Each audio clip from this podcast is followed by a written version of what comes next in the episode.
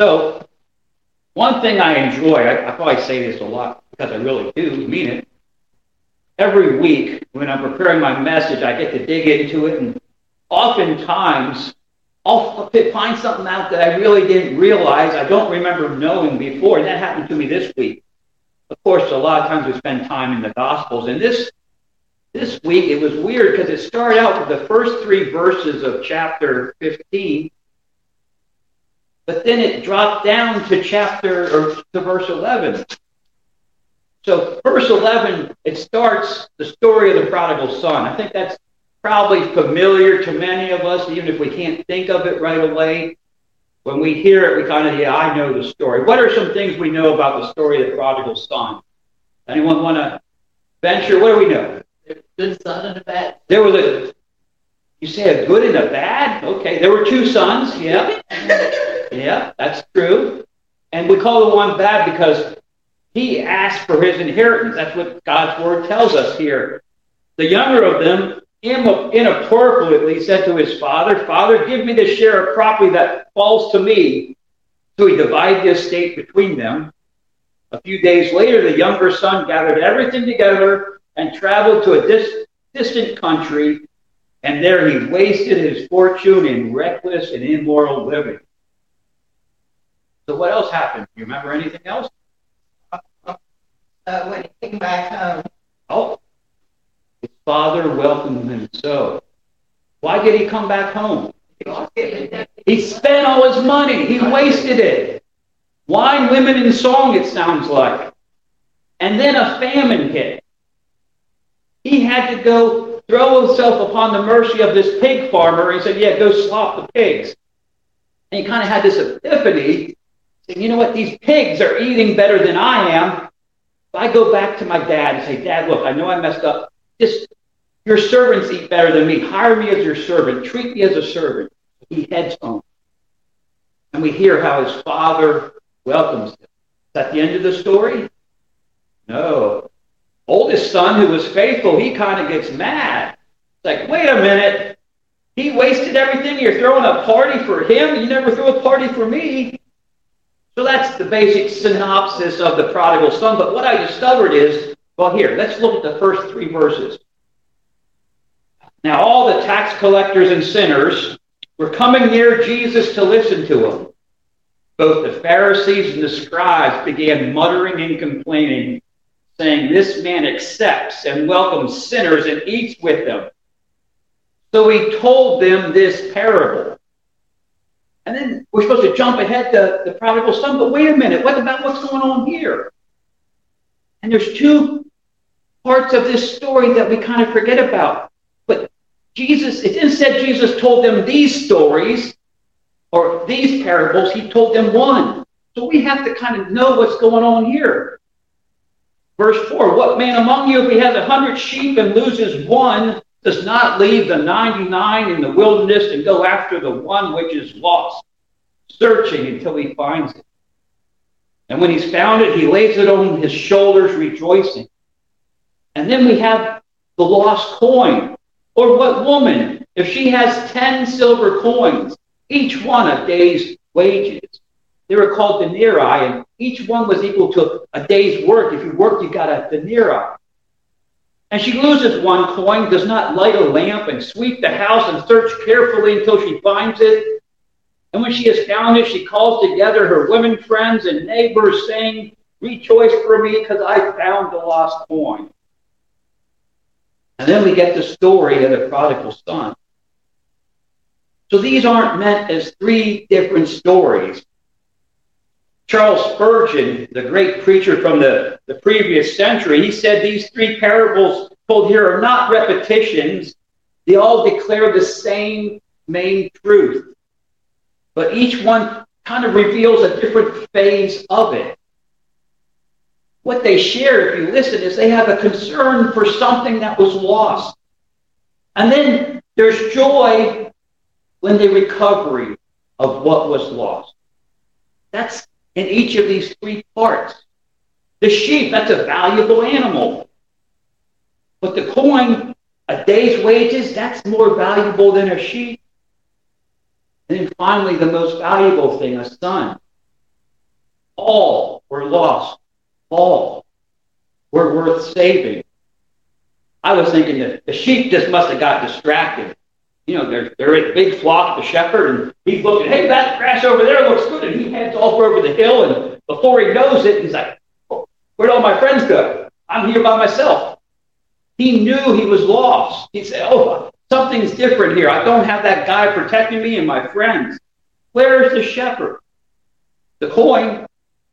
Coins don't think. They don't have a mind. They're an inanimate object. It didn't know it was lost.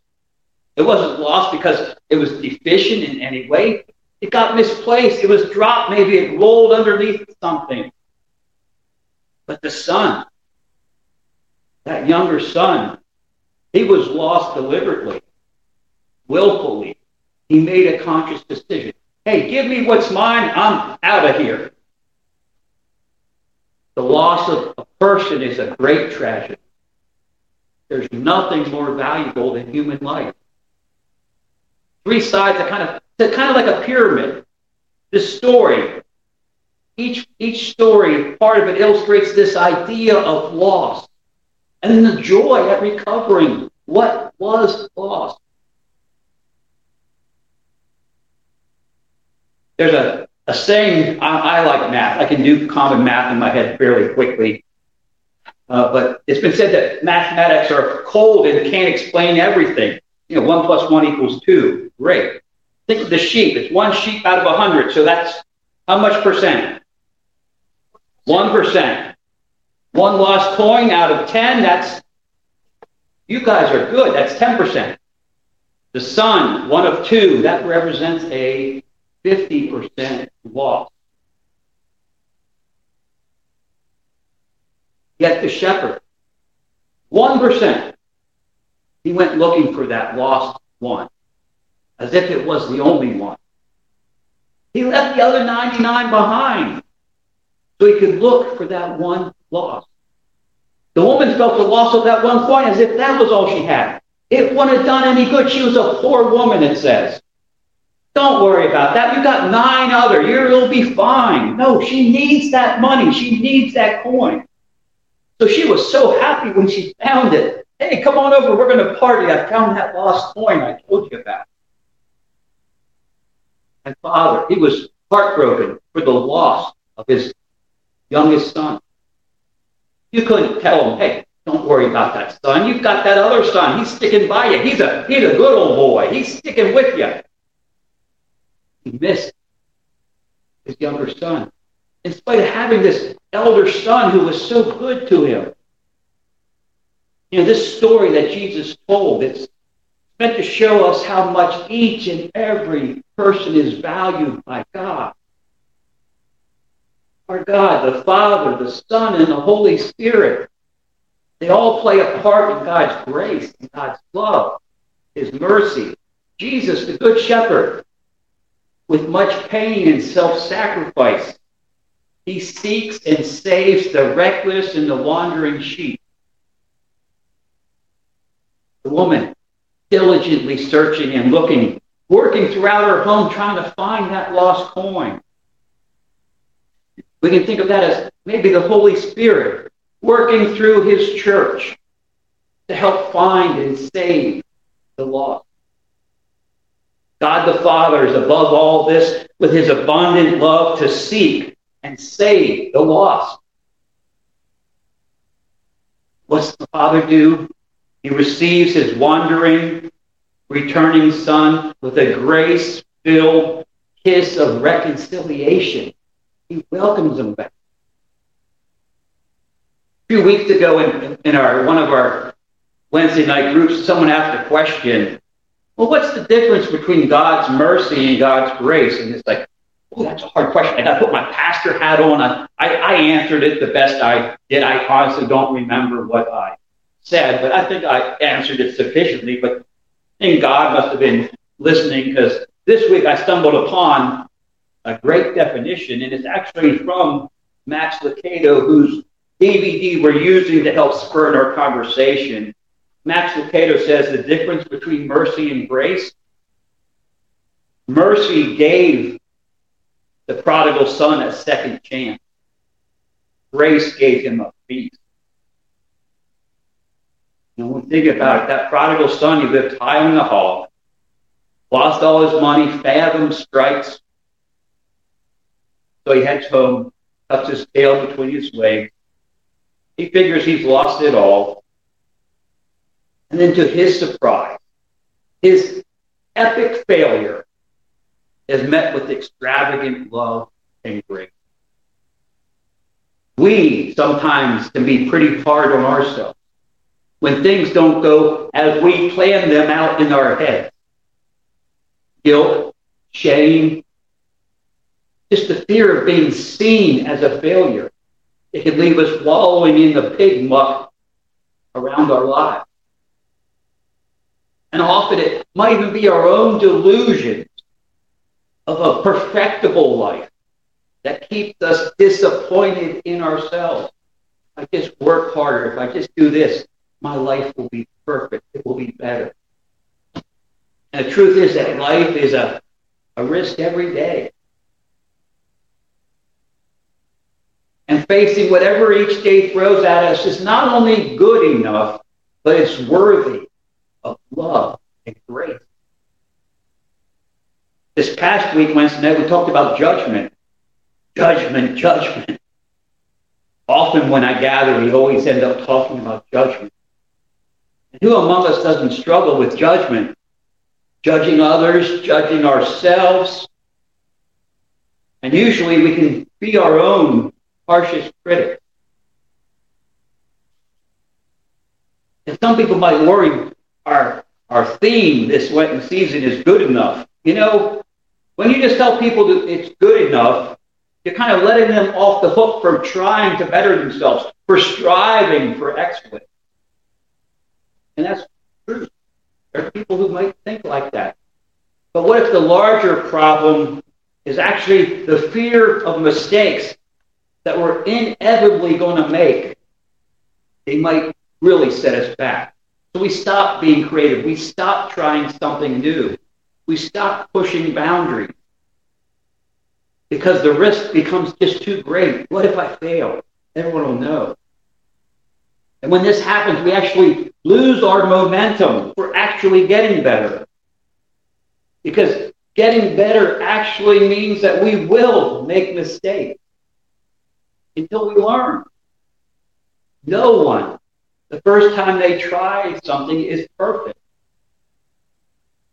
But if we live, if we live in an environment where we know we're going to be loved anyway, we're freer to live fully with more grace for ourselves.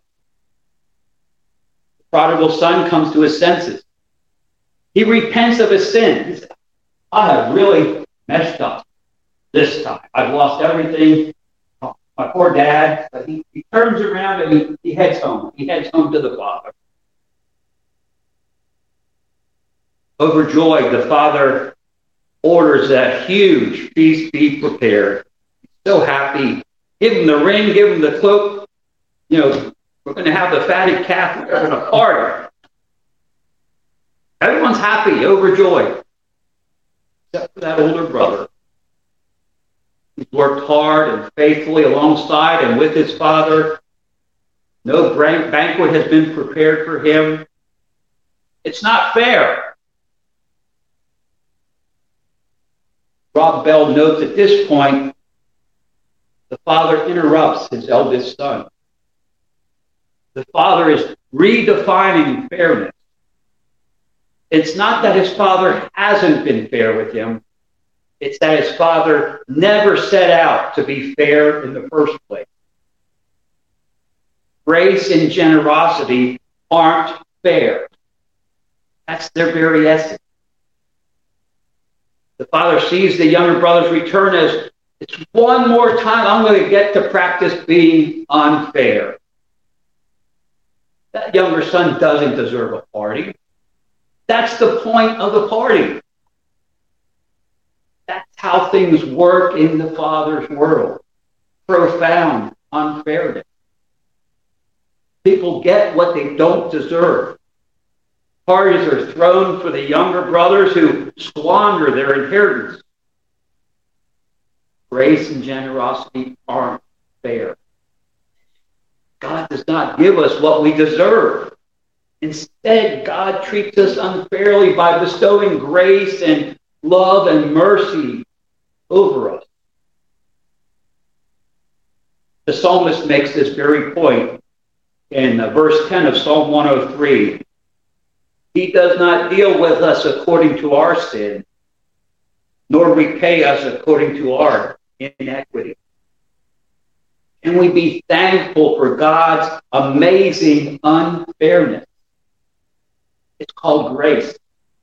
We're allowed to fail and still be loved by God. Once the younger son realized his mistakes and goes home, his father forgave him and accepted him as he was. You know, God offers everyone that same forgiveness. And no, it's not fair. Life, unfortunately, unfortunately, is not fair. And if you have a problem with life not being fair, I want you to remember the story of the crosses. Not the cross, but the three crosses. Good is going to be here in a couple of weeks. Jesus, having lived a perfect human life, spit on, beaten, hanging on that cross. And on each side of him, there's another cross with a criminal, hanging in their own agony, well deserved. One taunts Jesus. 23rd chapter of Luke. Are you not the Christ? Save yourself and us from death. The other criminal, interjecting through his own pain, we are suffering justly because we're getting what we deserve for what we have done. But this man has done nothing wrong. And he was saying, Jesus, remember me when you come into your kingdom. Jesus said to him, I assure you and most solemnly say to you, today you will be with me in paradise. If and when you're struggling with life not being fair, just remember what Jesus Christ did for that criminal on the cross. He forgave him, offered him mercy and grace. It wasn't fair. Life can be hard, life can be unjust. We often try to balance that out with looking at our own good deeds. But see, if it was about good deeds, this story that Jesus told about the prodigal son, he would have thrown the celebration for his eldest son long ago. The story of the prodigal son instead gives us a warning about wanting life to be fair. The eldest son was not going to celebrate about the lost being found. Instead of being joyful, he was resentful. It's not fair. Pride will prevent joy in our lives. I deserve better after all. I'm not strayed from God. I go to church every week. I pray all the time. I, I give my offering, my tithe to the church. Why did this happen to me? You have to always remember grace and generosity aren't fair. What makes them great. God celebrates with joy when what was lost is found. Can we do the same?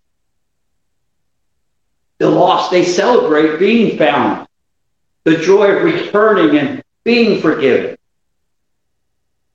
Can we live a more joy filled life, even understanding that life isn't fair? And for that, we're thankful and blessed. Amen.